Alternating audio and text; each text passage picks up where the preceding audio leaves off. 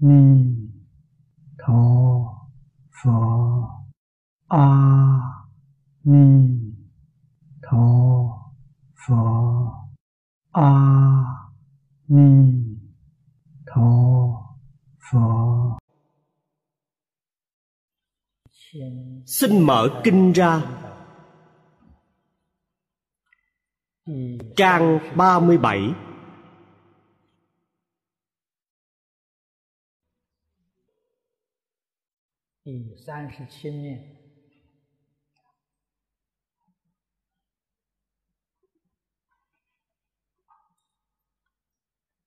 Xem từ hàng thứ nhất.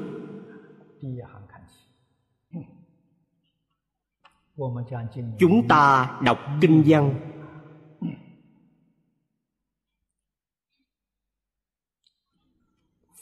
phục hữu vô lượng dạ xoa dương, sở dị tỳ sa môn dạ xoa dương, tự tại âm dạ xoa dương, nghiêm trì khí trượng dạ xoa dương, đại trí tuệ dạ xoa dương, diệm nhãn chủ dạ xoa dương, kim cang nhãn dạ xoa dương, võng kiện tý dạ xoa dương. Hôm qua giảng đến đây, hôm nay chúng ta tiếp tục xem vị thứ tám, võng địch đại quân dạ xoa dương.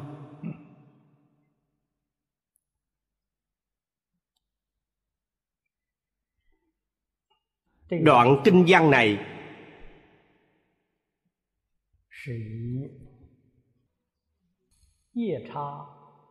lấy hàng chúng sanh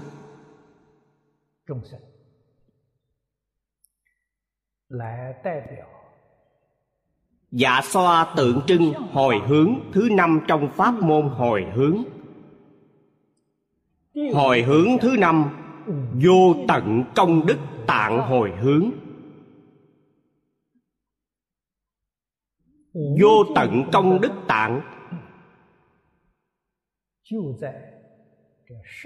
chính là trong đức hiệu mười Bồ Tát thị hiện ra. Chúng ta từ những danh hiệu này thể hội sâu sắc ý nghĩa của nó, liền biết học tập như thế nào. Phía trước đã nói võng kiện tý tượng trưng mắt nhìn thấy liền đưa tay giúp đỡ. Ý nghĩa giống như Bồ Tát Quan Thế Âm thị hiện ngàn mắt ngàn tai.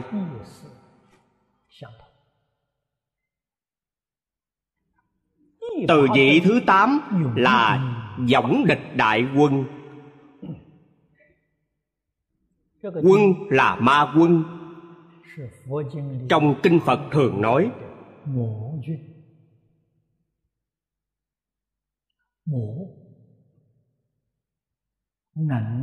ma có thể làm hại người, ví như quân đội kẻ địch đến xâm phạm chúng ta vậy. Ma ví cho đại quân.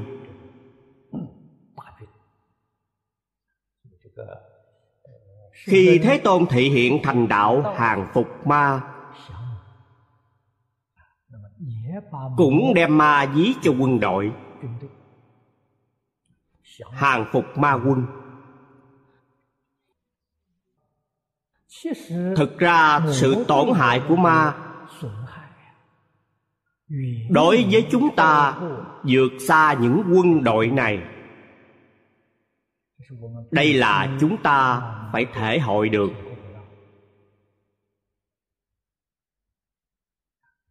Ma chỉ là cái gì? Ở đây thường chỉ những cám dỗ bên ngoài.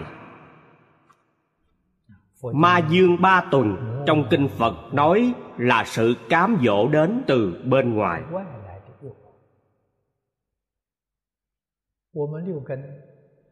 Sáu căn chúng ta tiếp xúc sáu cảnh giới bên ngoài.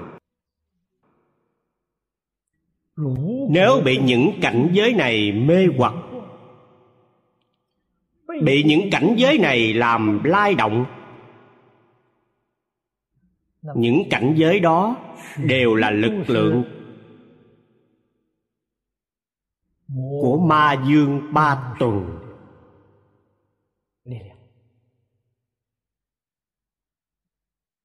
Thử hỏi người thế gian ngày nay, được mấy người có thể không bị cám dỗ?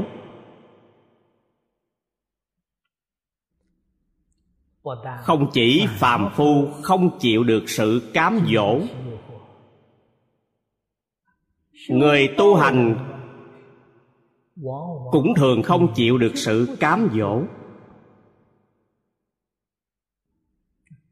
nên không thể thành tựu đạo nghiệp. Phật Bồ Tát thị hiện ở nơi đây, có năng lực chống lại quân ma, có năng lực không bị cám dỗ. Năng lực gì? Định tuệ. Có định, trong mọi cảnh giới có thể như như bất động. Có tuệ, đối với cảnh giới tướng bên ngoài biết rõ ràng, rành mạch. Cảnh giới sáu trần bên ngoài thật đúng như trong Kinh Kim Cang nói, phàm những gì có tướng đều là hư vọng. Lời này là thật, không sai chút nào. Phật lại từ ví dụ nói với chúng ta, tất cả pháp hữu vi như mộng quyển bọt bóng. Cái gì gọi là pháp hữu vi? Pháp hữu vi nói đơn giản, pháp này có khởi có diệt, hay chúng ta nói có sanh có diệt. Chỉ cần có sanh có diệt đều gọi là pháp hữu vi. Chúng ta nghĩ xem, những pháp nào không phải là pháp hữu vi vậy? Tất cả những động vật, bao gồm thân thể này của chúng ta, thân thể có sanh già bệnh chết, đây là pháp hữu vi.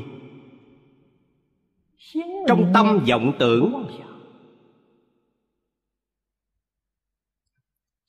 vọng tưởng trước diệt, vọng tưởng sau liền sanh khởi lên. Cho nên vọng tưởng cũng là pháp hữu vi. Nói như vậy, vật chất là pháp hữu vi, phương diện tinh thần vẫn là pháp hữu vi. Lại xem xem thực vật, có sanh trụ dị diệt. Khoáng vật có thành trụ hoại không. Như vậy xem ra, thế gian này tất cả những cảnh giới sáu căn chúng ta tiếp xúc được, dường như tất cả đều là hữu vi.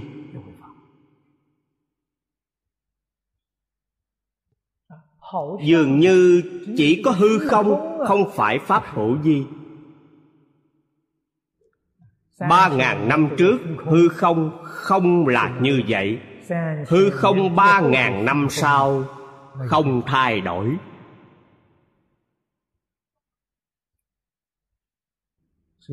Trong Pháp Tướng Tông, Bồ Tát Thiên Thân căn cứ Du Già Sư Địa Luận, đem tất cả sáu trăm sáu mươi pháp nói trong luận quy kết thành một trăm pháp, gọi là bách pháp. Bách pháp mở rộng chính là tất cả pháp.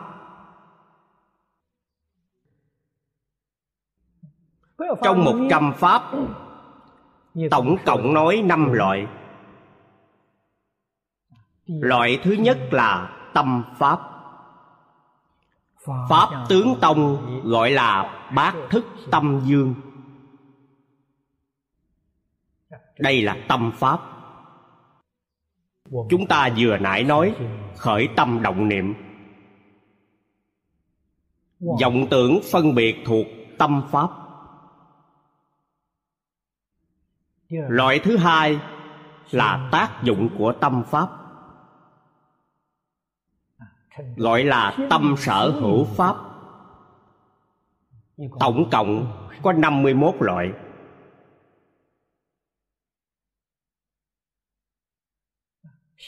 Tâm tâm sở đều thuộc bộ phận tinh thần, đều thuộc bộ phận tâm lý, có sanh có diệt. Loại thứ ba là sắc pháp. Sắc pháp chính là nói tất cả những vật chất hiện tượng chúng ta có. Sáu căn, ngoại trừ ý căn, tất cả những cảnh giới năm căn, mắt, tai, mũi, lưỡi, thân, phía trước tiếp xúc đến đều gọi là sắc pháp. Cho nên sắc pháp bao gồm sắc, thanh, hương, vị, xúc. Vì ý căn đúng là tâm pháp, chính là tâm tâm sở. Phạm vi sắc pháp vô cùng rộng lớn. Loại thứ tư là tâm bất tương ưng hành pháp. Pháp này có, không thể nói nó không có. Nó không phải tâm pháp, không tương ưng với tâm pháp, cũng không tương ưng với tâm sở, cũng không tương ưng với sắc pháp, cho nên gọi là bất tương ưng hành pháp. Có, quả thật có pháp này. Pháp này nói theo danh từ ngày nay là khái niệm trừu tượng, chắc chắn không phải sự thật. Nhưng quý vị không thể nói không với những việc này. Nó chỉ là khái niệm trừu tượng mà thôi. Ví dụ chúng ta nói thời gian, thời gian chính là bất tương ưng hành pháp. Quá khứ, hiện tại, vị lai, nó không phải tâm, cũng không phải tâm sở, cũng không phải sắc pháp. Chúng ta nói không gian, bốn phương tứ duy thượng hạ, cũng không phải tâm tâm sở, cũng không phải sắc pháp, là khái niệm trừu tượng. Hoàn toàn sanh ra từ vọng tưởng, phân biệt chấp trước. Xa rời vọng tưởng, phân biệt chấp trước, chắc chắn không có pháp này tồn tại. Nhưng chúng sanh nghiêng về phân biệt chấp trước, cho rằng pháp này có thực. Đây là ý nghĩa sai lầm. Bốn loại này đều gọi là pháp hữu vi. Pháp cuối cùng của bách pháp là pháp vô vi. Có sáu loại. Hư không là một loại trong sáu loại này.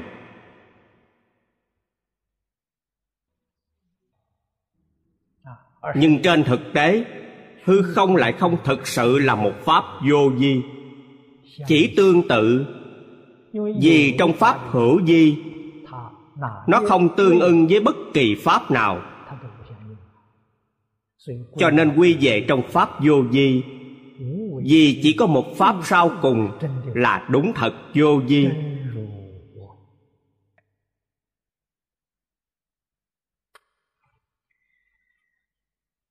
Nói như vậy,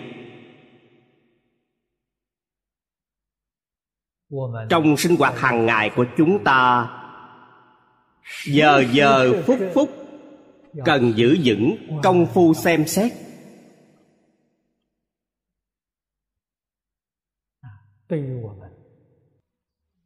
Đối với đời sống của chúng ta, tất cả những cảnh giới hiểu rõ ràng, rành mạch, biết được tất cả pháp hữu vi như mộng quyển bọt bóng, là giả không phải thật, như sương cũng như điện. Giọt sương và sấm chớp, so sánh những hiện tượng này, thời gian tồn tại rất ngắn ngủi, là vô thường, cho nên không phải có thật. Thật có mãi không thay đổi, đó chính là có thật. Cho nên nói chỉ có chân như là có thật, mãi mãi không thay đổi.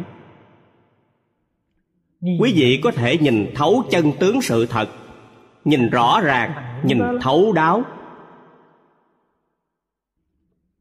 quý vị không bị mê hoặc. Quý vị có trí tuệ, có thể hàng phục ma quân, có định, có thể chống lại ma quân, có thể kháng cự, không bị quân ma làm tổn thương. Có trí tuệ liền chuyển biến, hóa giải ma quân. Đây mới gọi là võng địch đại quân. Cho nên Đức Phật dạy cho chúng ta ngàn kinh vạn luận, quy kết cuối cùng là tam học với định tuệ. Chúng ta có thể thực sự siêng năng, cố gắng học tập ba học với định tuệ, quý vị liền có năng lực võng địch ma quân, không bị ma quân quấy rối, không bị ma quân làm hại. Đời sống quý vị được tự tại, thọ dụng an vui. Đây là những điều vị Bồ Tát thứ tám tượng trưng. Vị thứ chín, phú tư tài dạ xoa dương.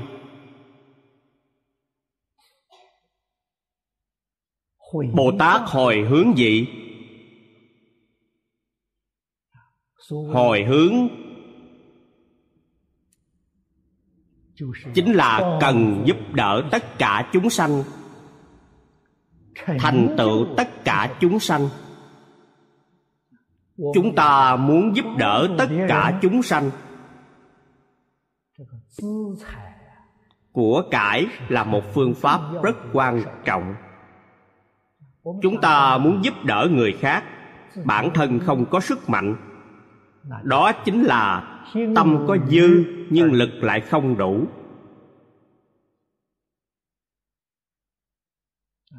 Giúp đỡ người quan trọng nhất vẫn là của cải. Cho nên Phật đã thành Phật,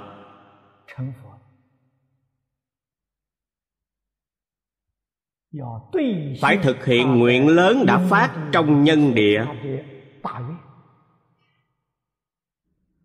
Nguyện gì? Chúng sanh vô biên thệ nguyện độ. Chúng sanh vô lượng vô biên. Sau khi thành Phật phải giúp đỡ chúng sanh. Vậy nếu không có của cải thì làm cách nào?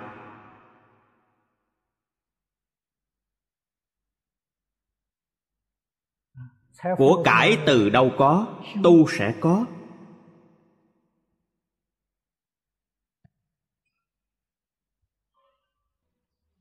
Trong kinh Phật thường nói, sau khi thành Phật vẫn phải dùng thời gian một trăm kiếp tu phước báo.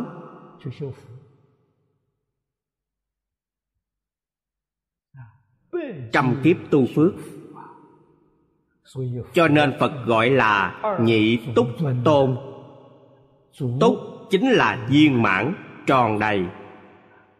Nhị chính là trí tuệ, phước báo. Trí tuệ tròn đầy, phước báo cũng tròn đầy. Đây mới gọi là nhị túc tôn.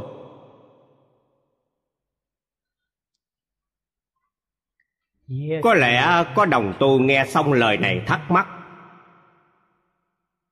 đã thành Phật, Phật không phải đã chứng đại viên mãn sao? Vẫn phải tu phước ư? Đúng, vẫn phải cần tu phước. Nhưng quý vị phải hiểu, Phật có bốn loại.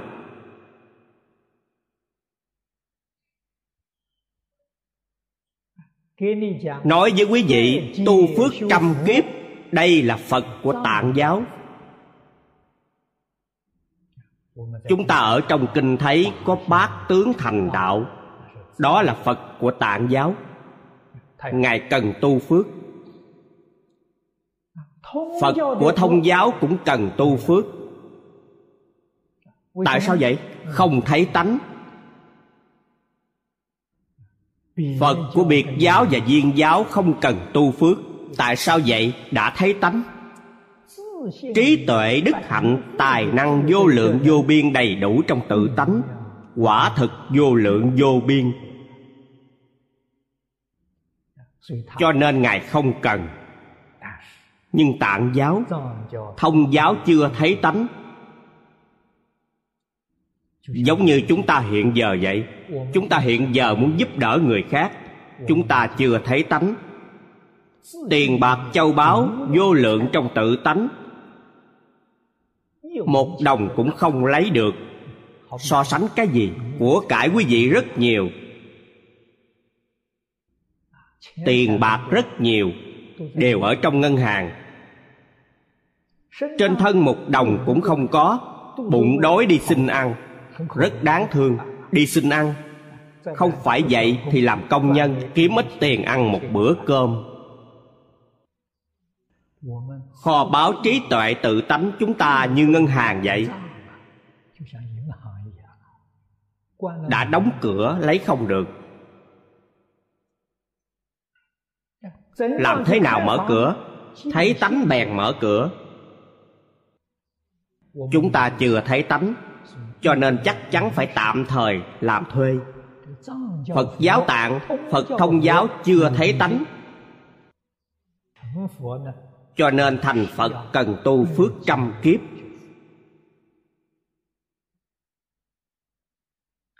Thông thường nói thành Phật cần hiểu được Ngài thành Phật gì. Phật có nhiều loại, cần xét rõ ràng.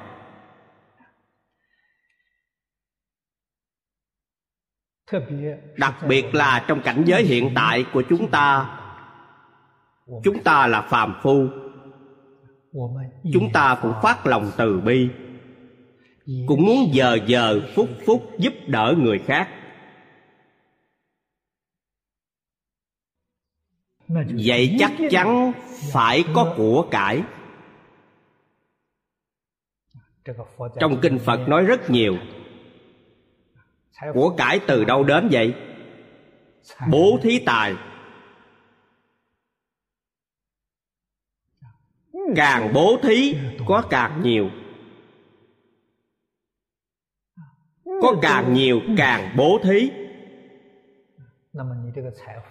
Của cải của quý vị chảy mãi không dứt, như suối nước tuôn chảy ra ngoài. Tài nguyên này mới thực sự lấy không cạn, dùng không hết. Quý vị nhất định cần biết buông xả. Nếu không biết bố thí vậy thì không được. Đạo lý này rất quan trọng. Đức Phật ở trong kinh luận những việc này nói quá nhiều.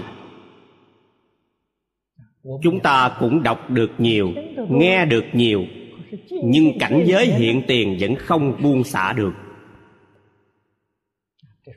Cảnh giới vừa hiện tiền lập tức mê mờ. Khi đọc kinh, nghe kinh, lúc đó trí tuệ mở.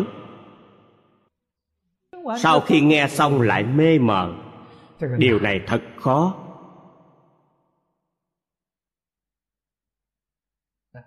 Cho nên Phật khuyên bảo chúng ta không thể không đọc kinh. Lời này rất có đạo lý. Thường hay đọc, thường hay nghe, ấn tượng từ từ in sâu. Trong cảnh giới mới thường quan sát, vậy mới có ích.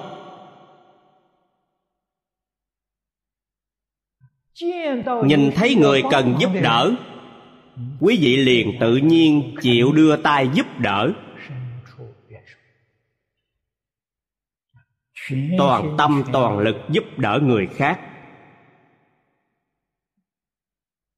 Quý vị chịu bố thí, vui thích bố thí,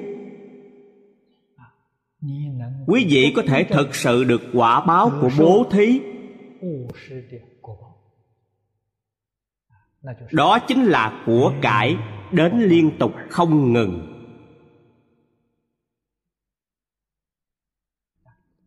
Đến liên tục không ngừng, quý vị bố thí liên tục không ngừng, tuyệt đối không được tham tiền, tuyệt đối không được keo kiệt. Điều này vô cùng quan trọng.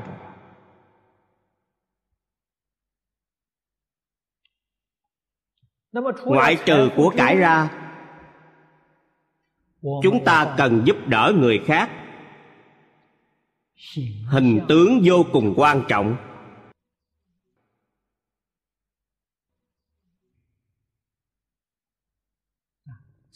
Mới có thể giúp đỡ người khác phát tâm.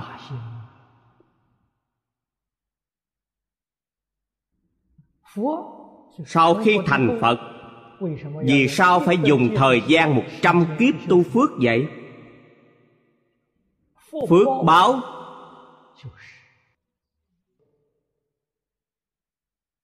chính là tướng tốt vô lượng.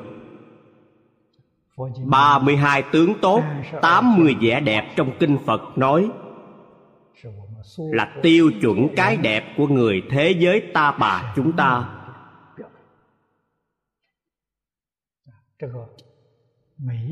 Mỗi thế giới tiêu chuẩn cái đẹp không giống nhau. Cái đẹp chúng sanh thế giới ta bà thường có tiêu chuẩn như vậy. Cho nên Bồ Tát chắc chắn phải tu phước. Có trí tuệ, có năng lực, có của cải, lại có hình tướng đẹp. Hình tướng đẹp có thể nhiếp thọ tất cả chúng sanh, khiến chúng sanh sau khi tiếp xúc sanh lòng ngưỡng mộ. Quý vị lại chịu từ bi giúp đỡ họ, họ làm sao chẳng vui mừng.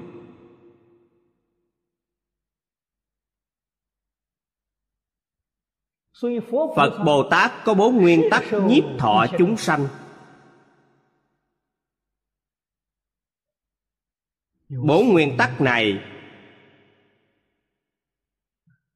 cái thứ nhất chính là bố thí, kết duyên với họ.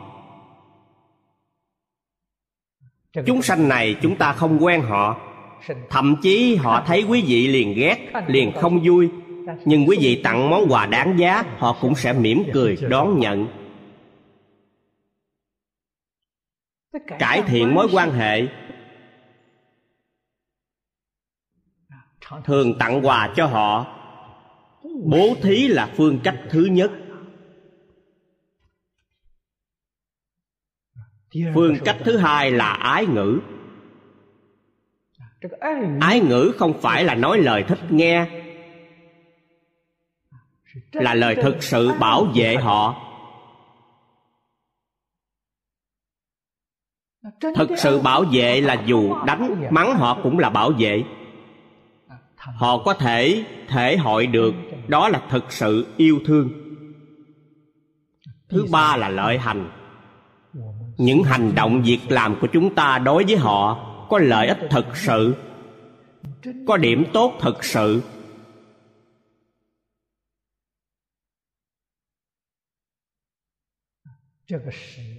Đây là phương cách cần thiết.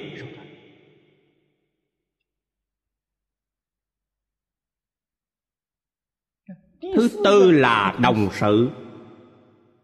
Họ thích cái gì chúng ta đều có thể vui theo.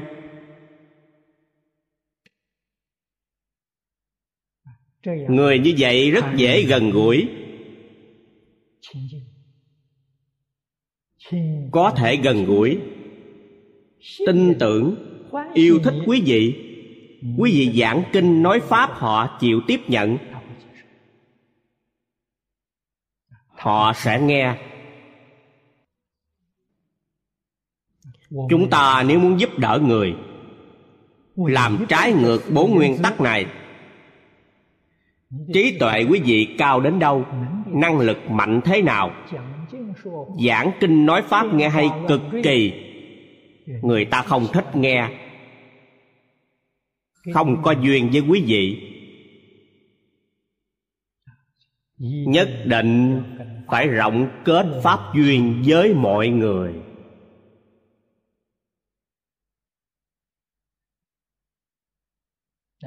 Tôi đến Singapore, thậm chí đi khắp nơi trên toàn thế giới. Họ mời tôi đến giảng kinh. Bản thân tôi chưa đến, lượng lớn đồ vật kết duyên đều đã đến. Trước kết duyên với mọi người, sau đó tôi mới lên tòa giảng kinh. Kết duyên trước, kết duyên cũng cần có duyên mới được, không có duyên thì không xong. Tôi bao nhiêu năm nay trên giảng tòa nói kinh, năm nay đã bốn mươi năm.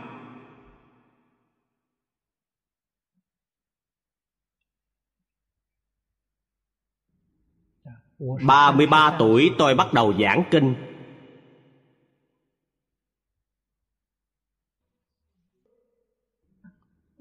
Bốn mươi năm nay, nếu những vật mọi người cúng dường cho tôi, tôi muốn xây vài ngôi chùa lớn không khó, cũng có thể xây ra dáng. Nhưng tôi không xây chùa. Tôi đem tất cả số tiền này in kinh. Những năm gần đây băng video, băng cassette, đĩa xê đê, bây giờ còn có vê xê đê, rộng kết duyên với các đồng tu trên toàn thế giới. Cho nên không có chùa. Hôm nay còn có đồng tu hỏi tôi: Pháp sư, thầy ở nơi nào vậy? Tôi không có nơi ở. Tôi có pháp duyên.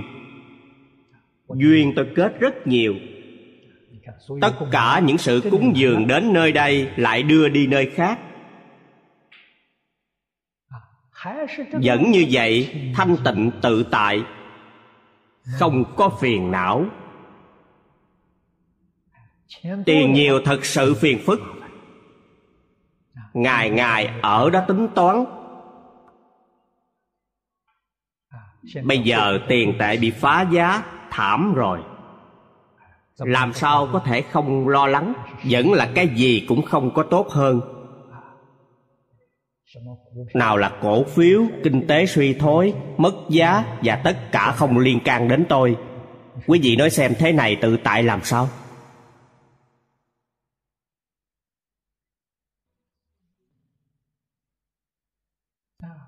Vả lại những đồ cúng dường này của tôi vẫn đến liền liền, không dứt, không thiếu. Ở đây tôi làm một gương cho mọi người xem.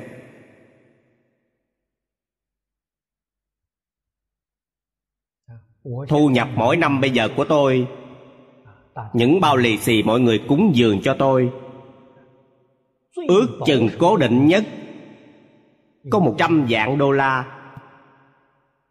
Chỉ có vượt qua, không ít hơn đây. Nhiều có thể tới được ba bốn vạn. Mỗi năm nhiều như vậy, trên thân không có một đồng tiền nào. Nước chảy tuôn chảy qua, như tiền từ trước mặt tôi chảy qua rất nhiều vậy. Cho nên quý vị phải biết bố thí, thì giàu của cải này quý vị không thiếu. Giàu có không nhất định phải tích góp, quý vị có thể dùng thật nhiều.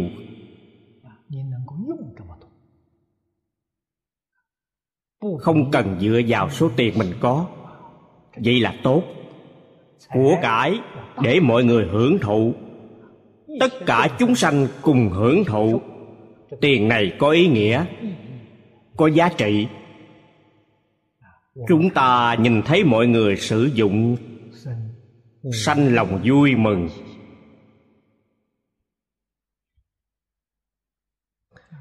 Nếu hưởng thụ một mình thì phiền phức lớn rồi.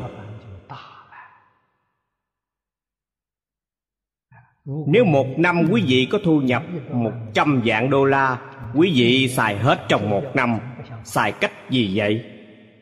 Không lẽ nói một ngày ăn mười bữa cơm ư? Ngày ngày tẩm bổ. Tôi thấy tẩm bổ hai năm, mạng già đến bắt mất rồi.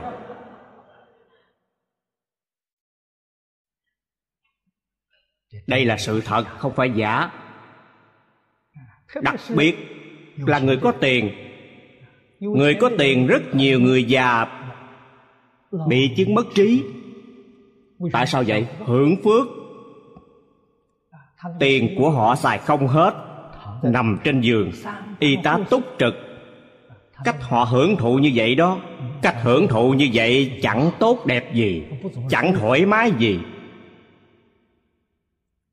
Có khi hưởng thụ như vậy một năm hai năm họ mới dứt hơi thở. Chúng tôi nhìn thấy hiện tượng này. Có tiền buông xả vẫn là tốt. Buông xả mới thật sự là được hưởng thụ. Lý và sự phải hiểu rõ, đều phải sáng tỏ. Đây là Bồ Tát ở ngay đây vì chúng ta thể hiện. Vì cuối cùng lực ngoại cao sơn dạ so dương. Trong kinh Phật dùng núi cao ví cho ngã mạn. Ngã mạn cao như núi. Đây là phiền não rất lớn, là chướng ngại rất nghiêm trọng đối với sự tu học của chúng ta.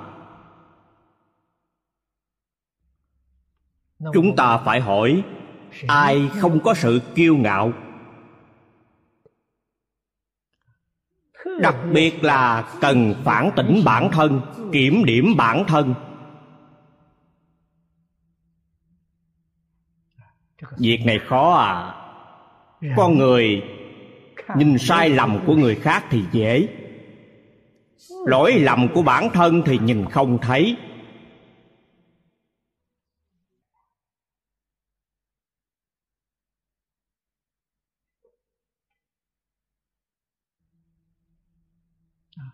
Dưới tình trạng như vậy, chúng ta phải học tập như thế nào đây? Bậc thánh nhân thế gian xuất thế gian dạy chúng ta học khiêm tốn. Khiêm tốn chính là đối trị kiêu ngạo. Nói cách khác, quý vị không khiêm tốn thì quý vị kiêu ngạo. Không thể nói tôi không có khiêm tốn, kiêu ngạo cũng không có.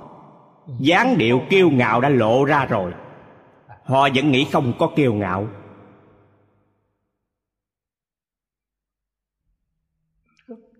Kiêu ngạo là phiền não câu sanh, không phải học được, là quý vị đời đời kiếp kiếp tích lũy ra, không cần học. Người nào không có?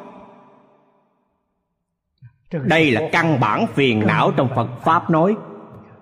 Dưới tham sân si là mạng,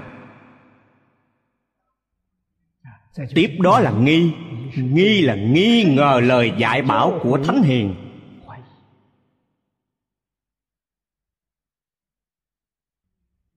Năm cái này đều là căn bản phiền não. Trong Nho gia,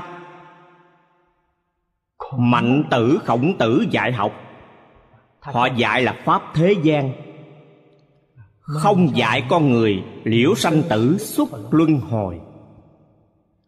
Cho nên đối với kiêu ngạo, ông chỉ nói ngạo không được tăng trưởng,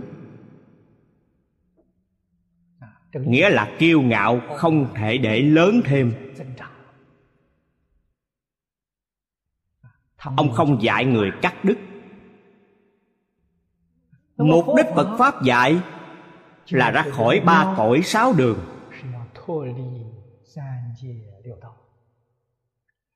Nếu không thể diệt trừ kiêu ngạo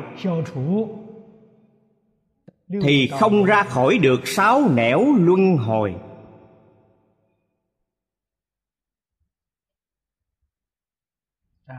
Trong Pháp Tiểu Thừa có nói,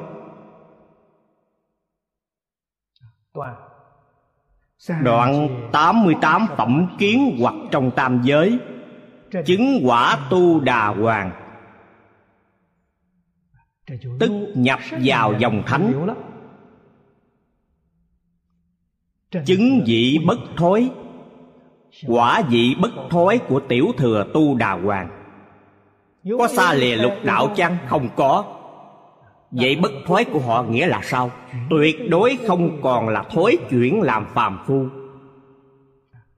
tuyệt đối không thối chuyển vào ba đường ác. Đoạn tám mươi tám phẩm kiến hoặc bảo đảm không đọa ba đường ác. Nhân và duyên của ba đường ác đã dứt sạch, cho nên họ chắc chắn không đọa vào ba đường ác. Họ sanh ra và luân hồi trong hai đường trời người. Trong hai đường trời người là tu đà hoàng. Tiếp theo đoạn tám mươi mốt phẩm tư hoặc trong tam giới. Tư hoặc chính là tham sân si mạng nghi. Đoạn những thứ này, gốc rễ phiền não có sáu thứ. Thứ cuối cùng là ác kiến. Ác kiến chính là kiến hoặc đã đoạn sạch sơ quả. Còn lại là năm loại tham sân si mạng nghi. Đã đoạn sạch năm loại này rồi, chúng ta được tứ quả A-la-hán, vượt qua sáu nẻo luân hồi. Cho nên không chặt đứt mạng, vậy có được chăng? Trong kinh Phật, đặc biệt là trong thời đọc kinh, trong pháp thực hành các cách sám hối, quý vị thường đọc nhất tâm cung kính, nhất thiết cung kính. Đây chính là khiêm tốn.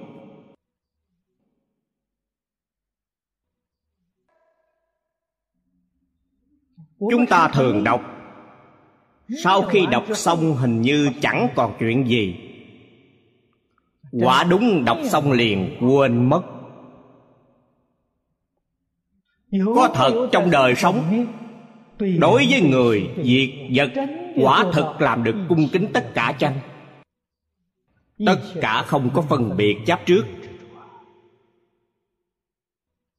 Đối với tất cả người, bất kể là người thiện hay người ác, là người phương Đông hay người nước ngoài, đều cung kính. Cung kính bình đẳng. Đối với tất cả việc cần cung kính, đối với tất cả vật cần cung kính. Không có một pháp nào không tồn tại lòng cung kính. Đây gọi là Phật học. Không chỉ đây là Phật học, quả thực nói với quý vị, đây là nơi vào cửa ban đầu của học Phật. Học Phật bắt đầu từ đâu? Bắt đầu từ đây. Nhà Nho dạy học, dạy cách làm người, cũng học từ đây. Quý vị xem lễ ký, mở lễ ký ra. Phần thứ nhất khúc lễ, câu thứ nhất. Khúc lễ nói không có gì không cung kính, không có gì không cung kính và nhất thiết cung kính trong Phật Pháp chúng ta nói cùng một ý nghĩa. Nhà Nho bắt đầu từ điểm này dạy học. Mười nguyện dương lớn của Bồ Tát Phổ Hiền cũng bắt đầu từ đây. Nguyện thứ nhất, lễ kính chư Phật.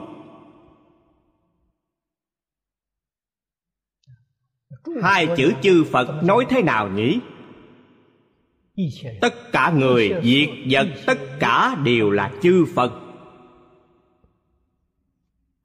Trong Pháp hội Hoa Nghiêm chúng ta nói rất nhiều, rất rõ ràng.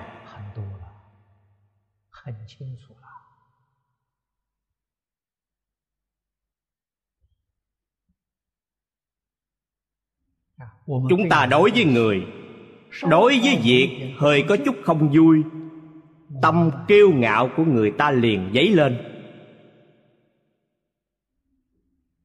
thành chướng ngại. Trong Phật Pháp nói rất hay, một niệm sân nổi lên, trăm cửa chướng ngại đều mở, chướng ngại đều đến. Lại nói, đây đều là trong kinh Phật nói. Quý vị thật không dễ tích lũy công đức. Vừa nổi giận, lửa sân đốt cháy rừng công đức. Công đức quý vị tu đều mất hết. Cho nên tích công đức đâu có dễ.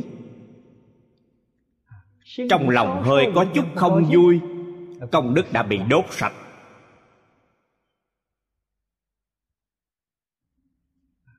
Do đây chúng ta phải nghĩ xem bản thân rốt ruột tích lũy được bao nhiêu công đức. Nghĩ xem từ sau khi nổi giận đến nay đã được bao lâu. Một chút công đức như vậy phía trước đem đốt sạch rồi.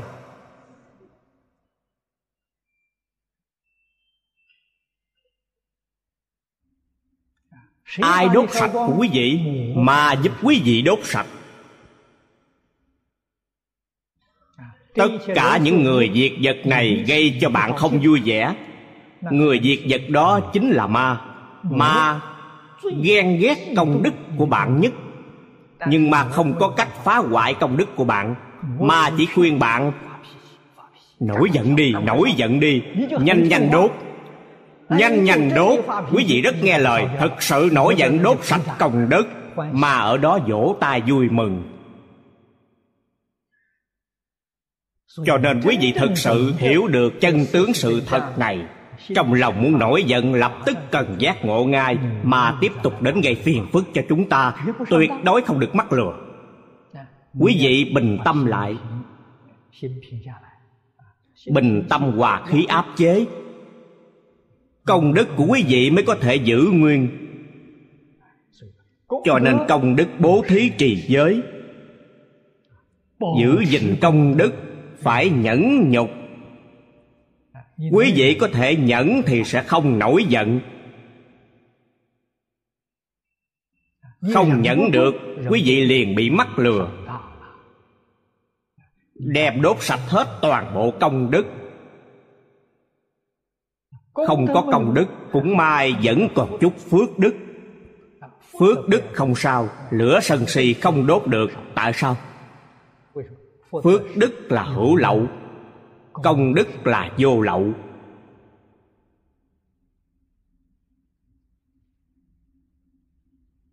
Cho nên nói quý vị đốt sạch công đức vô lậu, còn sót lại những phước đức hữu lậu kia,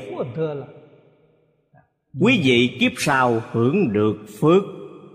Hưởng phước đến đường nào hưởng phước thì chưa biết. Không nhất định trong hai đường trời người. Ở trong đường súc sanh ngạ quỷ hưởng phước cũng rất nhiều.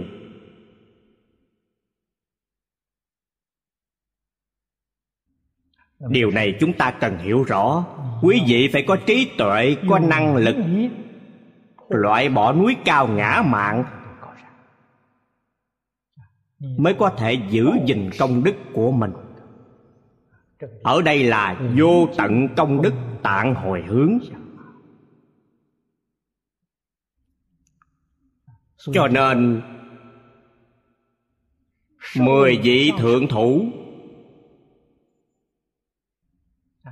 tượng trưng của vị cuối cùng này rất sâu rộng. Chúng ta cần thể hội sâu sắc. Kinh văn bên dưới: như thị đẳng nhi di thượng thủ, kỳ số vô lượng. Đây tổng kết hàng vua Dạ Xoa này. Số chúng tham dự Pháp hội Hoa Nghiêm số lượng vô lượng vô biên. Câu cuối cùng tán thán công đức: giai cần thủ hộ nhất thiết chúng sanh.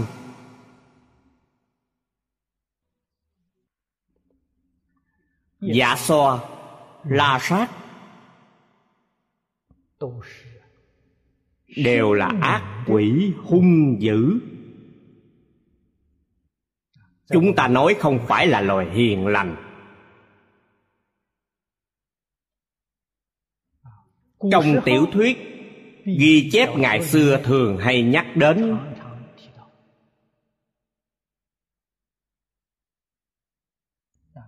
Trong Duyệt Di Thảo Đường Bút Ký của Kỷ Hiệu Lam cũng có vài mục nhắc đến Dạ Xoa, La Sát. Hai loại ác quỷ Dạ Xoa, La Sát này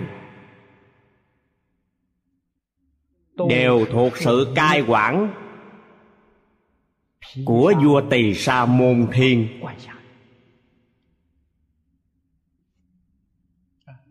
Thiên dương từ bi, những ma quỷ dưới quyền ông rất hung ác, không từ bi. Cho nên chư Phật Bồ Tát thị hiện làm vua quỷ. Những vua Dạ Xoa này đều là đại quỷ dương, là Bồ Tát thị hiện.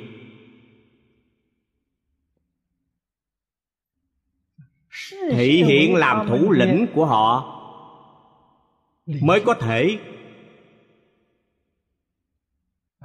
kìm kẹp những ác quỷ này,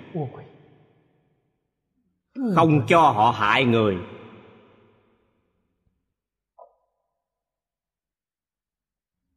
Đây chính là ý nghĩa của sự bảo vệ. Đều siêng năng bảo vệ tất cả chúng sanh. Trong kinh văn đã nói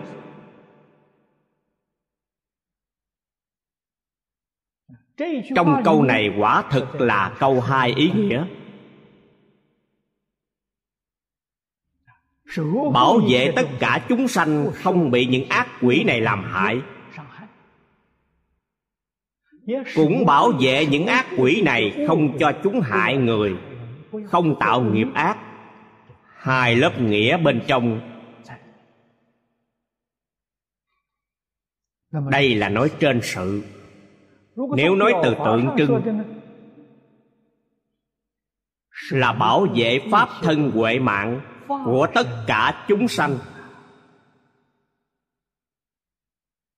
không để những phiền não tà kiến này phá hoại pháp thân huệ mạng chúng ta. Chúng ta từ nghĩa thú trong tượng trưng của kinh văn xem xét,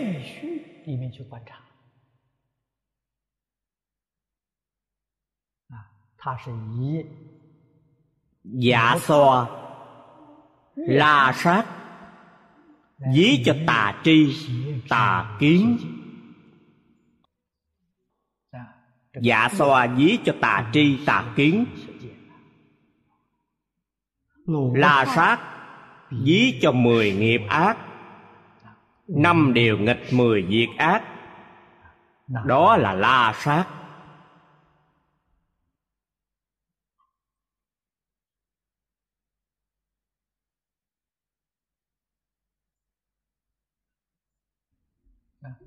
cần đầy đủ giới định tuệ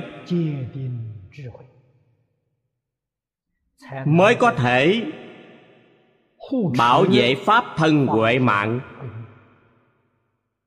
không bị tà kiến ác nghiệp làm hại, mới có thể xa rời ác nghiệp, có thể xa rời tà kiến. Dùng ý nghĩa này lại xem kinh văn bên dưới trang ba mươi tám. Phục hữu vô lượng chư đại long vương.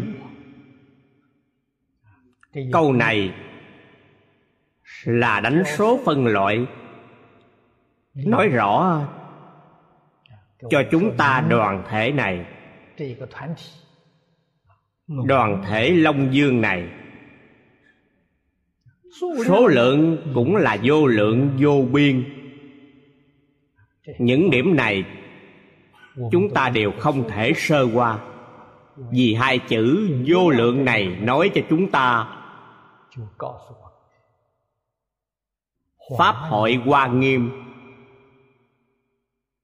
mở ra tràng pháp giới nhất chân.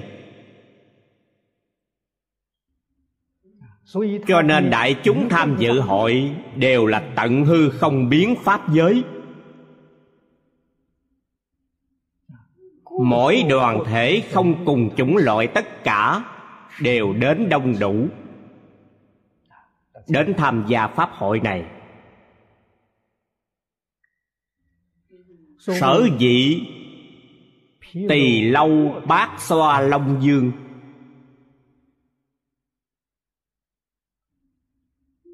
Ta Kiệt La Long Vương, Dân Âm Diệu Tràng Long Vương, Diệm Khẩu Hải Long Vương, Phổ Cao Dân Tràng Long Vương, Đức Xoa Ca Long Vương, Vô Biên Bộ Long Vương, Thanh Tịnh Sắc Long Vương, Phổ Vận Đại Thanh Long Vương, Vô Nhiệt Não Long Vương, Như Thị Đẳng Nhi Di Thượng Thủ, Kỳ Số Vô Lượng, Mạc Bất Cần Lực Hưng Dân Bố Vũ, Linh Chư Chúng Sanh Nhiệt Não Tiêu Diệt.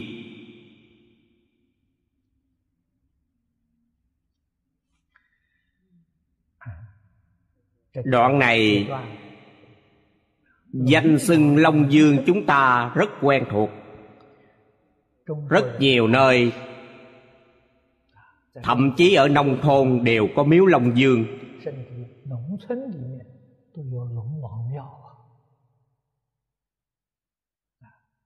Chúng ta biết đây là thần nước. Long Vương có Hải Long Vương, sông suối, cho nên đến trong giếng nước cũng có Long Vương, thuộc về thủy thần. Long Vương nói ở đây là một loại trong tám bộ quỷ thần, cũng là thần hộ pháp nhà Phật.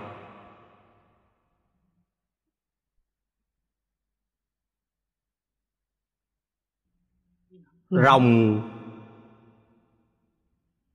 khéo biến hóa, có thể biến lớn, có thể biến nhỏ, có thể hiện hình, có thể ẩn hình, rất giỏi biến hóa.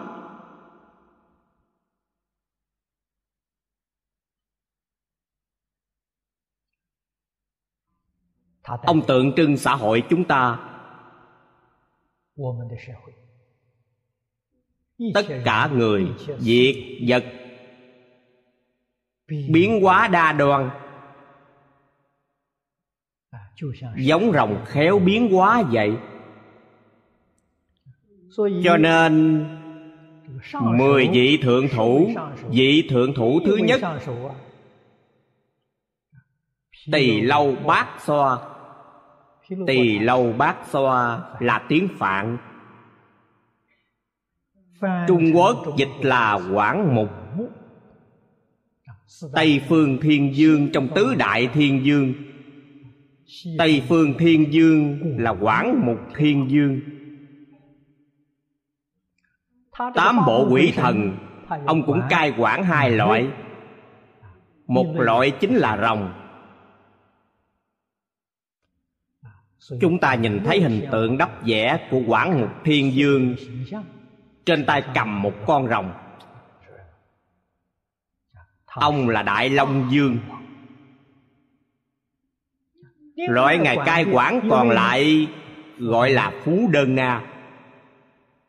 Phú Đơn Na cũng là tiếng Phạn, Trung Quốc dịch là quỷ bệnh nóng. Đều là thủ lĩnh của quỷ thần. Đây là Đại Quỷ Dương. Vị thứ nhất là một trong tứ đại thiên dương.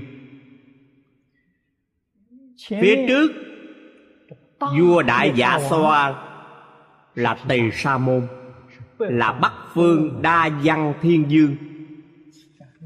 Đại Long Dương là Tây Phương Quảng Mục Thiên Dương.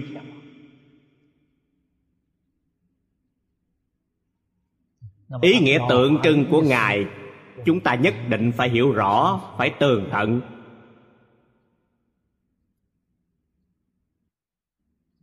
Ở đây tượng trưng hồi hướng thứ sáu. Hồi hướng thứ sáu là tùy thuận kiên cố hồi hướng.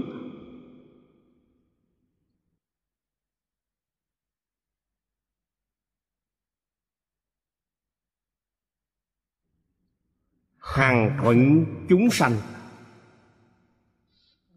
Hằng thuận chúng sanh cần không thối tâm mới có thể kiên cố. Phàm phu chúng ta hằng thuận chúng sanh, gặp cảnh không thuận, chúng ta thuận theo chúng sanh. Chúng sanh không thuận theo chúng ta, quý vị liền dấy lên phiền não, mãi mãi không thối tâm. Bồ Tát hằng thuận chúng sanh, tùy hỷ công đức, mãi mãi không thối tâm. Cho nên ngài mới có thể thành tựu vô lượng công đức.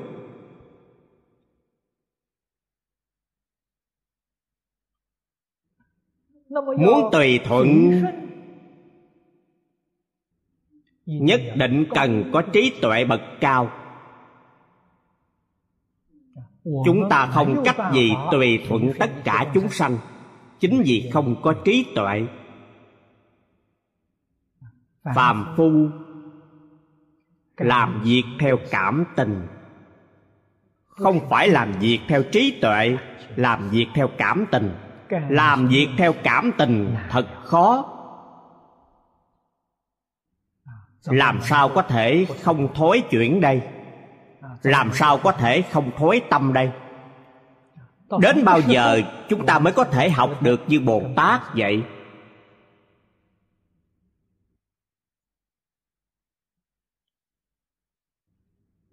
Chuyển phiền não thành bồ đề, chuyển tình thức thành trí tuệ, gọi là chuyển tám thức thành bốn trí. Lúc đó đã làm được. Quý vị tùy thuận nguyện này thì kiên cố,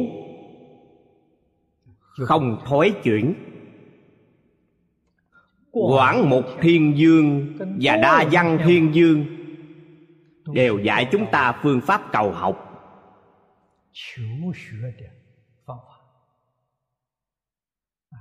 Các ngài tượng trưng, chúng ta nói quy nạp đơn giản là học rộng nghe nhiều. Quảng Mục là xem nhiều.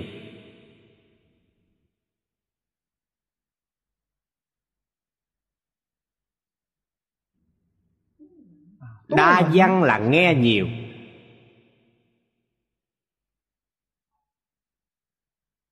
Hai ý nghĩa đều rất thâm sâu, đều rất rộng. Xem nhiều, cần xem điển tích bậc thánh hiền xưa. Quý vị nên xem nhiều, cũng cần xem tình trạng đời sống người bây giờ,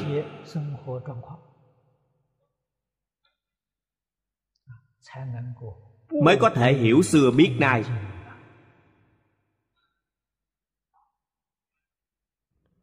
Biết xưa không biết nay, không thể độ chúng sanh. Biết nay không biết xưa, cũng không thể độ chúng sanh. Chắc chắn phải thông đạt. Còn phải nghe nhiều. Nghe người xưa nói thế nào, rồi lại nghe ý kiến người ngày nay. Cho nên hai vị thiên dương này dạy ta xem nhiều, nghe nhiều. Thành ngữ nói đọc vạn quyển sách, đi vạn dặm đường, là học rộng nghe nhiều. Ngày xưa thầy giáo dạy học, họ đích thực dùng phương pháp này. Ngày nay không thấy.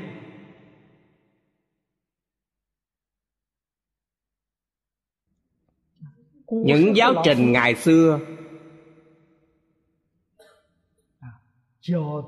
thầy giáo dạy, nếu trong quá trình liên quan lịch sử, địa lý ngày xưa,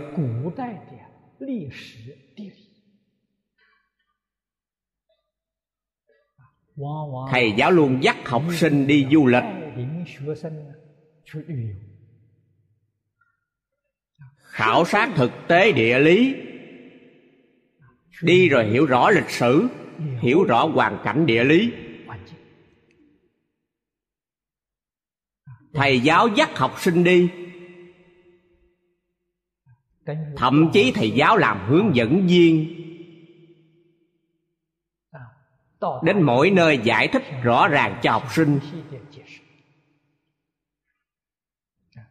tăng thêm ấn tượng học tập, tăng thêm hứng thú học tập, cũng có thể giúp đỡ học sinh ngộ nhập.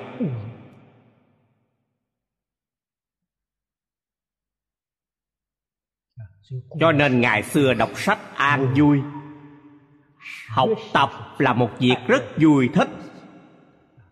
Không như người ngày nay. Người ngày nay đi học rất đau khổ. Lúc trước đọc sách an vui. Chu Phu Tử, Chu Hy Triều Tống làm bốn câu thơ gọi là bốn mùa đọc sách vui. Xuân hạ thu đông, bốn mùa đọc sách an vui. Hưởng thụ của đời người không gì vui hơn đọc sách. Cho nên có người nói đọc sách rất khổ cực, đó là không biết đọc sách. Người biết đọc sách rất an vui. Có vị đồng tu có lòng tốt, rất thương xót cuộc sống của tôi. Pháp sư ngày ngày nói giảng kinh thật vất vả, mỗi ngày đều nói hai giờ đồng hồ, thật khổ. Một tuần không có thời gian nghỉ ngơi. Họ không biết niềm vui lớn nhất của tôi là trên giảng tòa.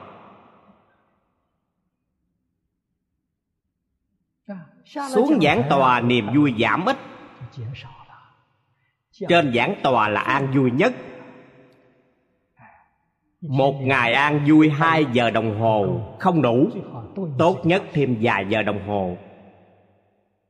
Đây là thật không phải giả. Quý vị không vào cảnh giới này, vào cảnh giới này mới hiểu được an vui nhất. Cũng có đồng tu, có vài đồng tu đến nói với tôi. Họ nói Pháp Sư, thầy ở trên giảng tòa nói kinh và dưới giảng tòa dung mạo không giống nhau. Hình như khi nói kinh đặc biệt rạng rỡ. Tại sao? An vui. Không nói kinh thì không an vui. vậy thì tướng mạo khó coi, đạo lý nhất định.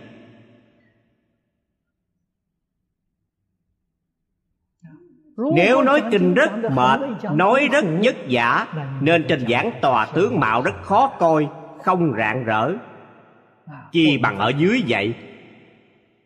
Quý vị thể hội từ điều này. Đây là một cách hưởng thụ. Thầy phương Đông Mỹ có nói, dạy học là hưởng thụ cao nhất của đời người. Tôi mỗi ngày hưởng thụ hai giờ đồng hồ, quý vị sao nhẫn tâm bảo tôi giảm ít lại? Vậy sao có thể? Có rất nhiều người đến khuyên tôi hai giờ đồng hồ quá dài, nói tiếng rưỡi là được rồi. Muốn cắt giảm một phần tư niềm vui của tôi. Những người này đều không có lòng tốt.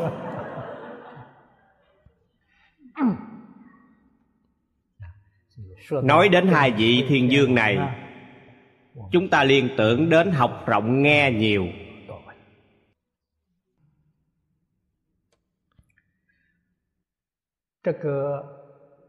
Tỳ Lâu Bát Xoa là một trong bốn vua trời. Đây là Đại Long Vương. Chính vị bên dưới không phải vua trời, đích xác là Long Vương. Đây là vị lãnh đạo trong tám bộ quỷ thần.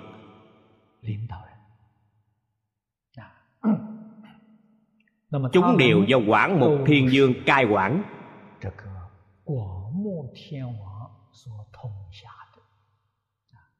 Nói như ngày nay, chính vị Long Vương nói bên dưới đều là thuộc hạ của vua Quảng Mục Thiên Vương, là cấp dưới của ông. Tiếp theo xin xem bên dưới, Ta Kiệt La Long Vương. Ta Kiệt La là tiếng Phạn, ý nghĩa là biển lớn. Tên gọi này chính là Hải Long Vương mà chúng ta nói. Nói về nước, biển là lớn nhất.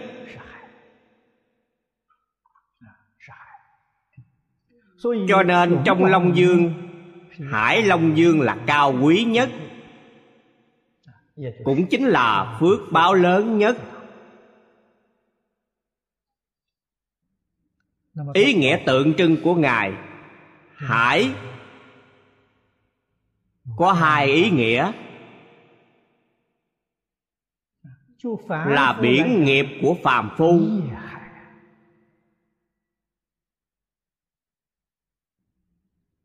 trong kinh Địa Tạng thường nói phàm phu tạo ra vô lượng vô biên tội nghiệp. Trong kinh Địa Tạng nói rằng khởi tâm động niệm không gì chẳng phải tội. Đây là sự thật. Tại sao nói khởi tâm động niệm đều là tội nghiệp? Khởi tâm động niệm đều vì bản thân, đây chính là nghiệp. Chúng ta lắng lòng suy nghĩ, người nào khởi tâm động niệm không vì bản thân?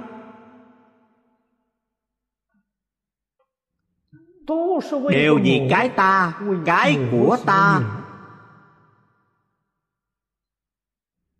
Trước giờ chưa từng buông xuống. Không những không buông xuống, ý nghĩ buông xuống cũng chưa khởi lên. Vậy làm sao đây? Vấn đề này rất nghiêm trọng. Ngày ngày không ngừng tạo nghiệp, quý vị sao có thể xa rời luân hồi? Quý vị ở trong luân hồi càng xa vào càng sâu.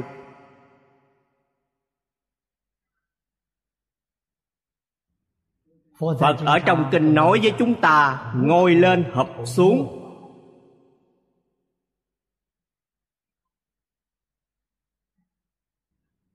Quý vị rất may mắn đến thọ sanh trong ba đường thiện. Đây ví cho ngôi lên. trong biển khổ ngoi đầu, hít một hơi không khí trong lành. Một lúc sau lại bị nhấn chìm xuống đáy biển. Đáy biển dí cho ba đường ác. Cho nên chúng ta phải hiểu rõ, phải cảnh giác. Chúng sanh trong sáu đường chắc chắn ở trong ba đường ác thời gian dài, trong ba đường thiện thời gian ngắn. Trong kinh Phật có vài ví dụ nói ba đường ác là quê hương của chúng sanh trong sáu đường. Ba đường thiện là quý vị đến du lịch tham quan nghỉ phép. Quý vị nghỉ phép được mấy ngày. Ví dụ này ví rất hay. Ví dụ này khiến chúng ta nghe xong thật khiếp sợ.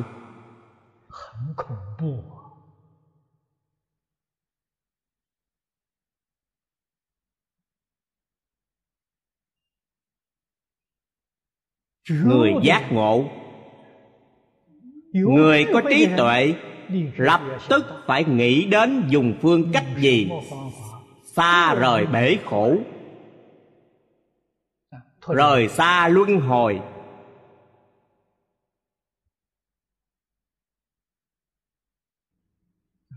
Người tính cảnh giác cao, họ liền khởi lên ý nghĩ này. Chỉ cần khởi lên ý nghĩ này, cho dù ý nghĩ đó rất yếu ớt, thời gian rất ngắn ngủi, có thể cảm động chư Phật Bồ Tát. Phật Bồ Tát chắc chắn đến giúp đỡ quý vị. Tại sao? Quý vị có duyên. Đồng ý nghĩ này, có duyên với Phật. Phật không độ người không có nhân duyên. Tất cả chúng sanh chưa từng động ý niệm này, Phật đối với họ không biết làm thế nào, không có cách gì giúp đỡ họ. Nếu động niệm này tốt, động niệm này tuy cơ duyên không phải hoàn toàn thành thục, nhưng có khả năng thành thục, Phật sẽ không bỏ rơi. Trong nhà Phật không bỏ một ai. Ý nghĩa ở đây,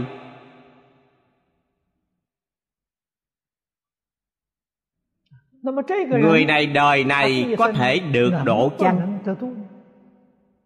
Có thể thực sự xa rời sáu đường chăng? Vậy cần xem nhân duyên của họ. Đại sư Thiện Đạo nói đây chính là tất cả do gặp duyên không đồng. Họ mới động một ý niệm, nếu duyên của họ vô cùng thù thắng, rất có thể thành tựu ngay đời này. Nhưng có rất nhiều đồng tu theo tôi, nghe suốt hai ba mươi năm cũng không khai ngộ được. Nguyên nhân vì sao? Họ không biết cách nghe. Sao nói họ không biết cách nghe? Vừa nghe vừa vọng tưởng. Không đúng. Cần hiểu được nghe kinh là tu hành, nghe kinh là tu giới định tuệ. Ba môn học giới định tuệ hoàn thành ngay trong hai giờ đồng hồ này, đồng thời đầy đủ giới định tuệ. Quý vị ngồi đó nghe kinh rất ngay thẳng, rất quy tắc. Đây là trì giới.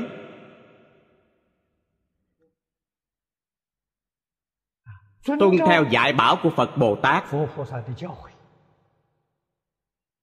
Phật Bồ Tát dạy chúng ta nghe như thế nào? Lìa tướng ngôn thuyết, lìa tướng danh tự, lìa tướng tâm duyên. Quý vị có thể kiên trì giữ gìn trì giới.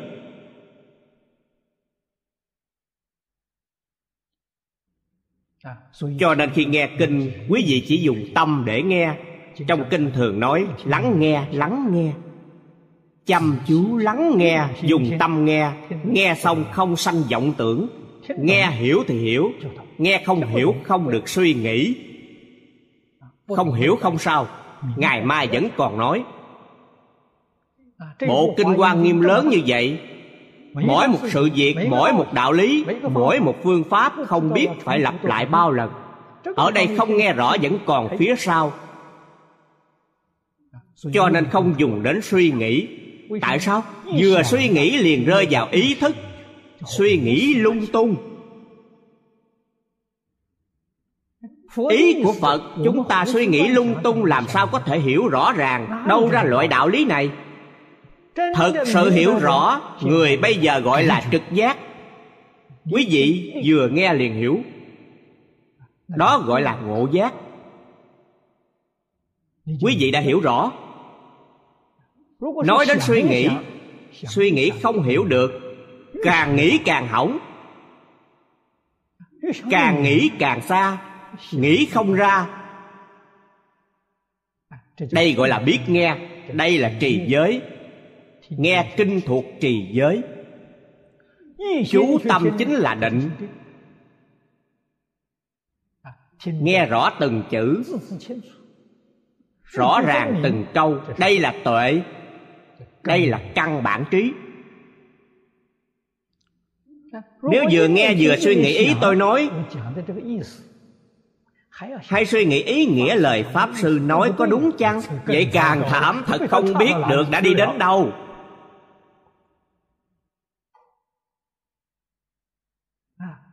Nói thật, Pháp Sư nói hai ba giờ đồng hồ chẳng có ý gì. Có ý gì quý vị mới có thể suy nghĩ. Không có ý gì, quý vị suy nghĩ nó làm cái gì? Tôi ở trên giảng tòa trước khi nói kinh không chuẩn bị, không nói hôm nay muốn nói cái gì không biết.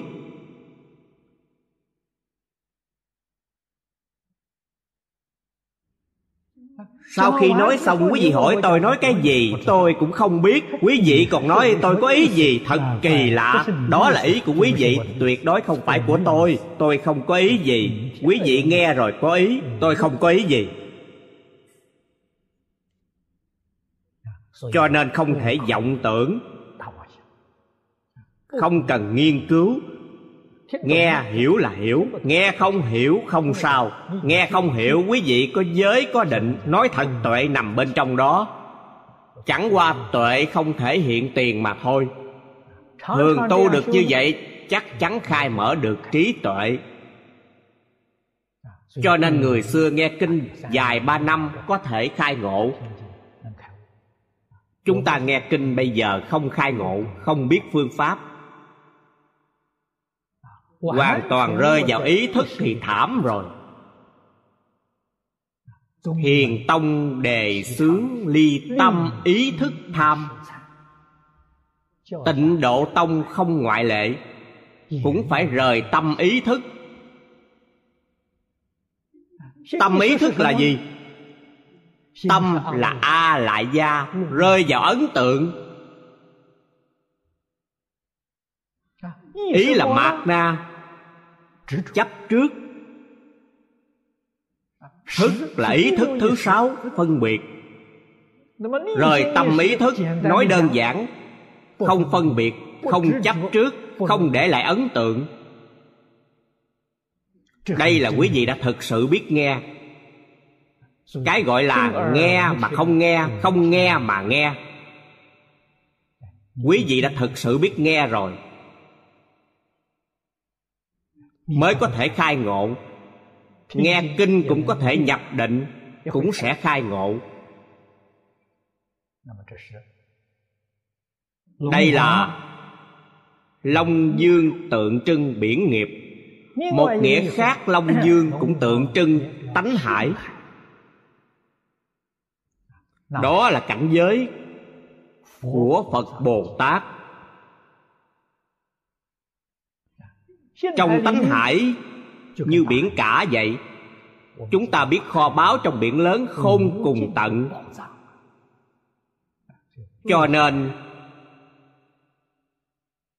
xuống biển muốn lấy vật báu, Trong tánh hải chúng ta trí tuệ không cùng tận, đức hạnh tài năng không cùng tận, tài nghệ không cùng tận, cho đến của cải không cùng tận. Sau khi kiến tánh,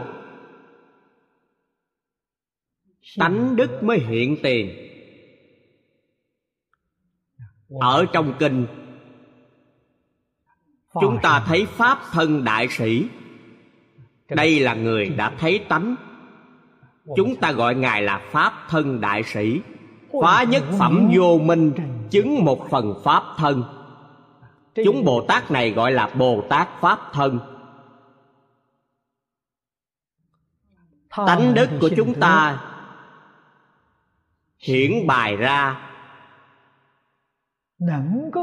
có thể ở trong tận hư không biến pháp giới tùy loại hiện thân, tùy cơ nói pháp. Trong cách nói pháp cũng hàm chứa ý nghĩa tượng trưng.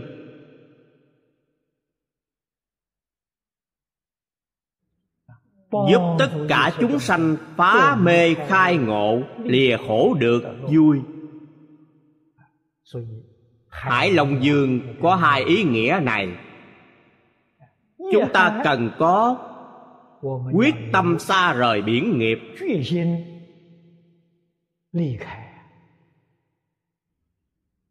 phải rời xa nó. Chúng ta cần có lòng mong cầu, cầu chứng tánh hải. Vua rồng Ta Kiệt La tượng trưng ý nghĩa này. Vị phía dưới dân âm diệu tràng Long Dương,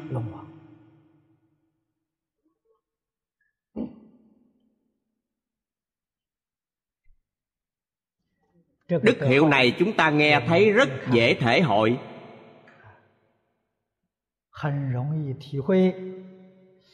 Đây nhất định là chỉ nói pháp. Ngài có âm, có diệu, có âm, đây là nói pháp. Tràng là sự tướng, hiện tướng. Ngài có hai ý nghĩa bên trong. Một là nói pháp, hai là hiện tướng. Nói pháp là âm thanh, hiện tướng là hình sắc.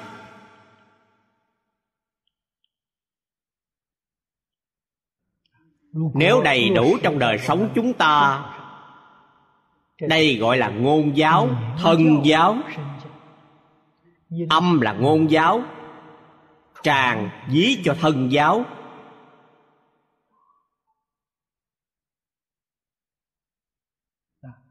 Không chỉ dùng ngôn ngữ dạy dỗ, mà còn cần làm gương mẫu, phải làm gương cho chúng sanh noi theo. Đây là ý nghĩa của tràng.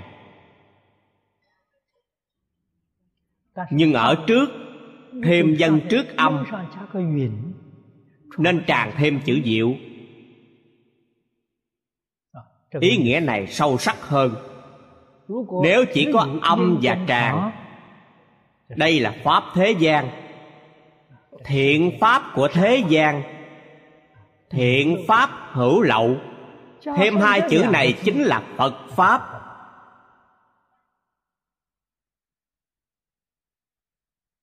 Thực sự là pháp màu nhiệm.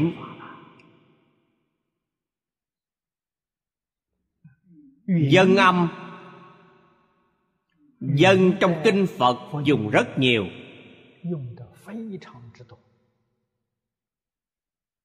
Chữ này dùng rất nhiều, diệu cũng dùng rất nhiều. Hai chữ này thường dùng nhất.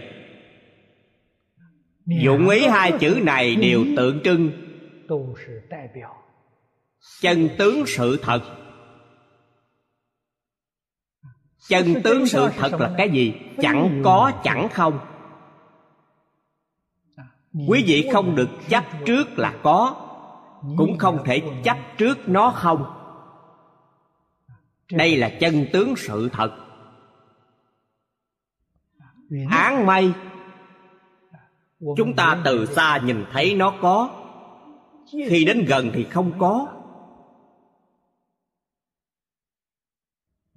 Bây giờ chúng ta thường đi máy bay, khi máy bay đến mây không bị cản trở, đó là một đám sương mù, tượng trưng chẳng có chẳng không. Chư Phật Như Lai vì tất cả chúng sanh nói pháp cũng như vậy.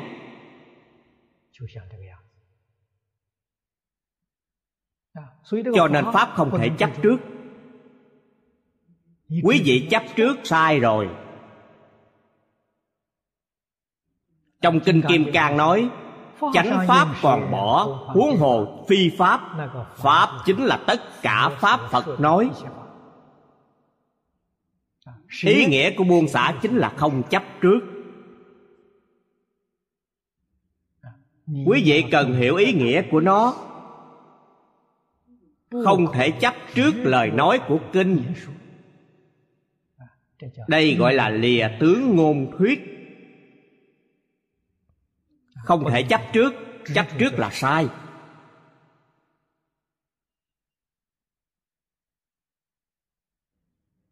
Không những không thể chấp trước, nói thật không thể phân biệt. Phân biệt cũng là sai lầm. Việc này khó, nhưng không thể không cần. Chúng ta là phàm phu, nếu xa rời Phật Pháp thì không có điểm nương tựa. Còn phải cần Phật Pháp. Đây chính là ví dụ về chiếc thuyền trong kinh thường nói. Qua sông chúng ta cần phải ngồi thuyền, là công cụ. Nhưng đến bờ bên kia thì không cần thuyền nữa. Nếu quý vị vẫn cần nó, không thể lên bờ được. Thuyền ví cho Phật Pháp, chúng ta cần dùng Phật Pháp, nhưng không thể chấp trước vào. Chấp trước không thể đến được bờ kia. Cho nên quý vị biết được, ta cần lợi dụng nó, nhưng không chấp trước vào nó.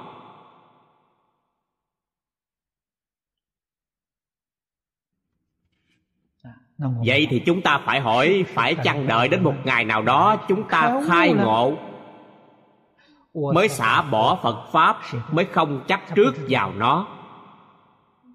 Bây giờ ta chưa khai ngộ, chắc chắn phải chấp trước vào nó. Nghĩ vậy quý vị mãi mãi không thể khai ngộ. Tại sao không thể khai ngộ? Quý vị đứng mãi trên thuyền, làm sao lên bờ được đây? Cho nên Phật dạy chúng ta chánh pháp nên bỏ, mỗi niệm cần buông bỏ. Mỗi niệm cần xả bỏ vẫn chưa rời xa Kinh Hoa Nghiêm, vẫn còn ngày ngày nhớ nghĩ nó, niệm niệm xả bỏ nó. Cách này thật hay. Tại sao? Cảnh giới mỗi ngày một cao.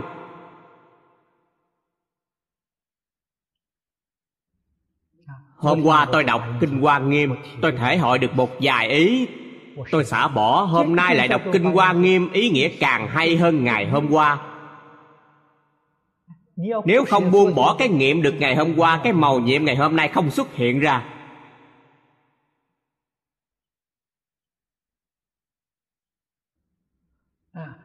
Hôm nay cảm thấy vi diệu hơn, bắt nguồn từ nền tảng hôm qua đi lên. Như chúng ta đi cầu thang, quý vị không xả bỏ những nấc thang bước qua hôm nay, không đi lên được tầng cao hơn. Đạo lý chính là đây. Quý vị cần hiểu được, lìa tức là đồng thời.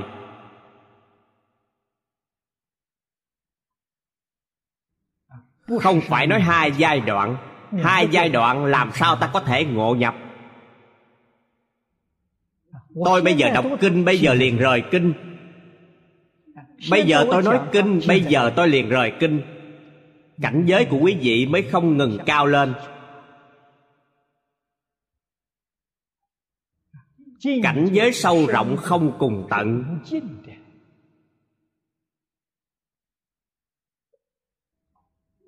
Cho nên chư Phật Bồ Tát khéo học, Ngài hiểu được đạo lý này, hiểu được phương pháp này.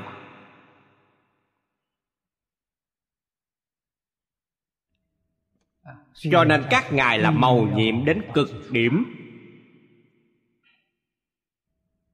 Dân tượng trưng ý nghĩa này, tượng trưng có và không cùng lúc, lìa tức cùng lúc. Chúng ta suy nghĩ tường tận, thể hội sâu sắc. Âm thanh Phật giảng kinh nói pháp như vậy. Hôm nay chúng ta đọc tụng kinh sách, giấy trắng mực đen cũng là như vậy.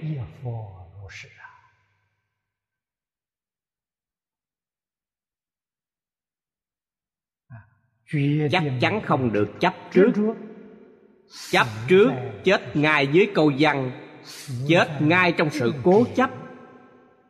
Vậy quý vị đã sai.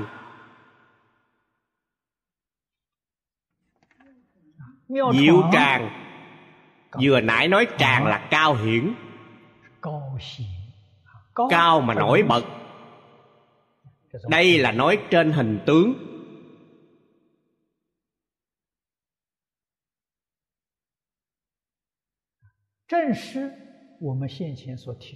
Chính là học vi nhân sư, hành vi thế phạm. Chúng ta hiện tiền đã đưa ra. Nếu chúng ta có lòng muốn làm tấm gương sáng cho xã hội đại chúng, có lòng muốn làm mẫu mực cho chúng sanh, vậy không hay. Tại sao không hay? Chấp tướng.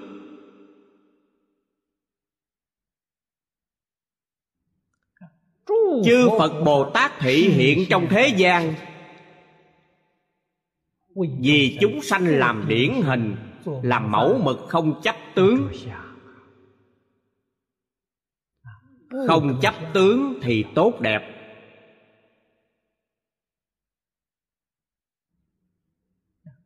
Người căn tánh lanh lợi, người thông minh có thể phát hiện được.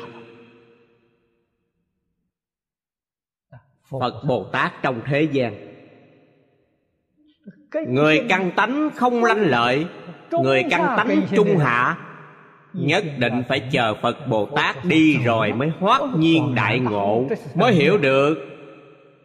Đó là Phật Bồ Tát tái sanh. Như lúc trước Đại sư Vĩnh Minh Viên Thọ, Ngài lúc đó thị hiện, ai hay biết chăng? Không ai hay biết. Đợi đến khi đi rồi mới biết được. Phật A-di-đà hóa thân trở lại, vô cùng hối hận khi đó không cung kính với Ngài, không cúng dường Phật. Lắm lúc còn đắc tội với Ngài. Ngài đã đi rồi.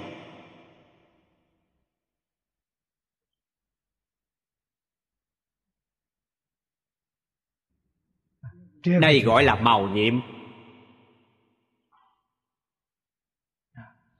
Hiện tướng nhưng không chấp tướng. Nói pháp nhưng có thể rời tất cả pháp.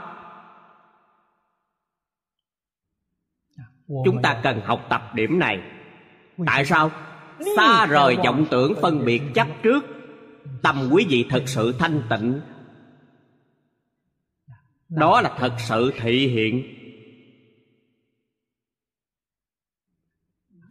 Có chút phân biệt chấp trước, quý vị vẫn là phàm phu. Quý vị muốn thị hiện đó chỉ là làm ra vẻ mà thôi, không phải thật là giả. Là thật chắc chắn tương ưng với diệu với dân, đó là thật.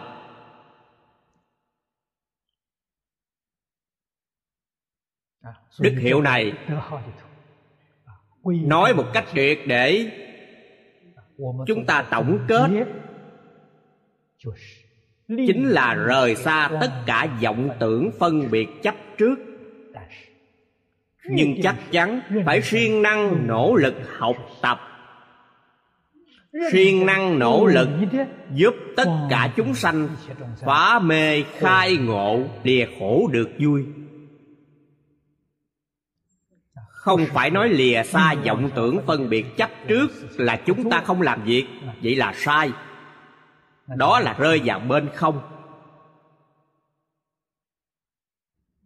Quý vị rất siêng năng nỗ lực làm, nhưng không lìa xa vọng tưởng phân biệt chấp trước, quý vị rơi vào bên có. Cho nên phàm phu không phải rơi vào bên không, chính là rơi vào bên có. Đây không phải Bồ Tát. Bồ Tát là nói trung đạo, không ở hai bên không và có. Quý vị thể hội sâu sắc ý nghĩa không trú trong nhị biên.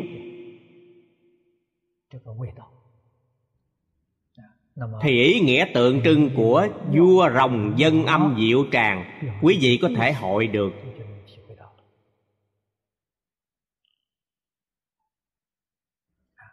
Vị thứ tư, vua rồng nhiệm khẩu hải quan.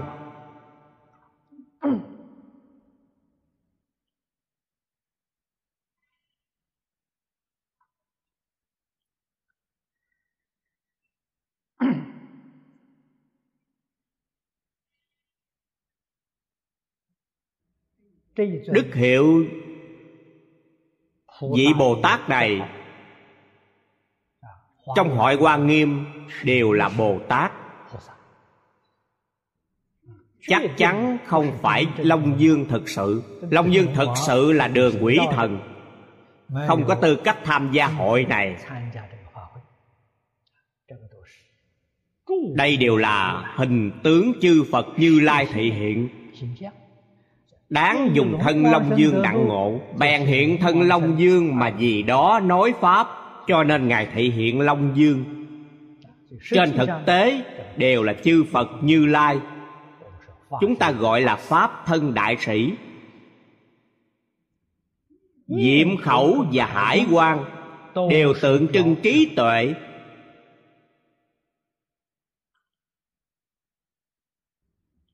Diệm là ngọn lửa, quang là ánh sáng.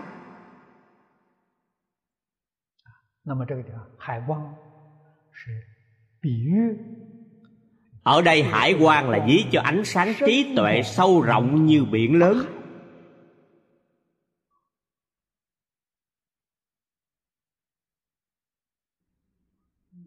Có thể vì tất cả chúng sanh tuyên dương lưu truyền pháp màu nhiệm, cho nên miệng đó của ông là miệng trí tuệ,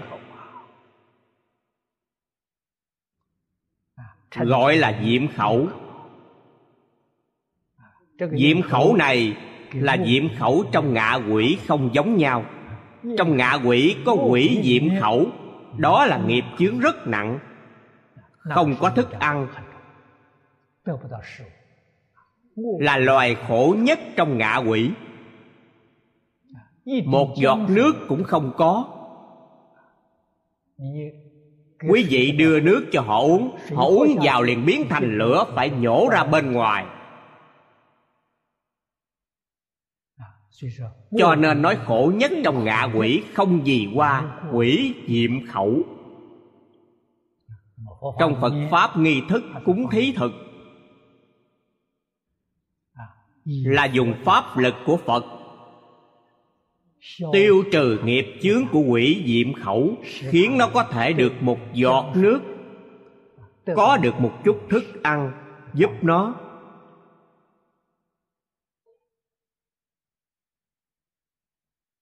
là ý nghĩa diệm khẩu thí thực. Diệm khẩu ở đây và kia không giống với ý nghĩa của cúng thí. Diệm khẩu ở đây là miệng phóng hào quang.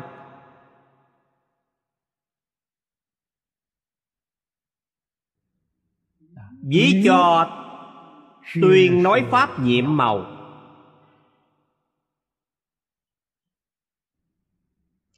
miệng có thể tuyên nói pháp màu nhiệm. Từ đâu đến?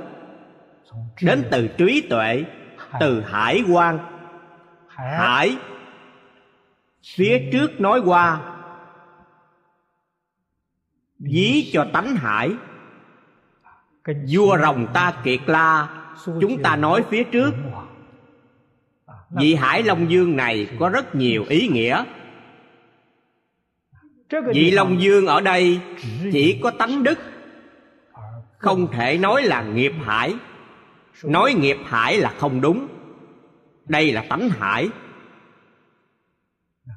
Trong tự tánh vốn đầy đủ trí tuệ, vô lượng vô biên trí huệ,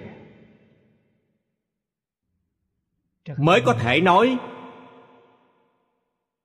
Đây là nhân duyên chân thật có thể nói. Miệng là công cụ nói pháp.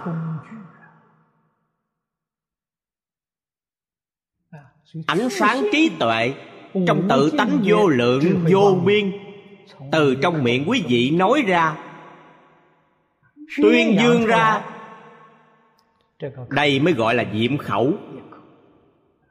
Cho nên diệm khẩu ở đây tượng trưng trí tuệ.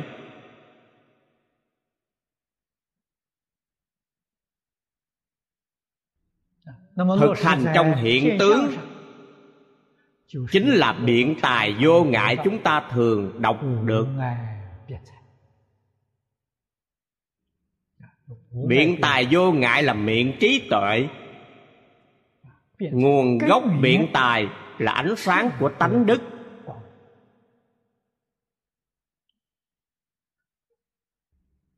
Ý nghĩa tượng trưng chúng ta đã hiểu. Cần học tập như thế nào? Dùng phương cách gì mới có thể mở rộng ánh sáng tự tánh chúng ta?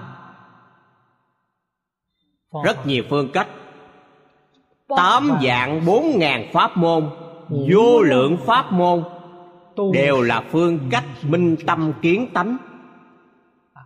Trong vô số phương cách, tất cả chư Phật khuyên bảo chúng ta,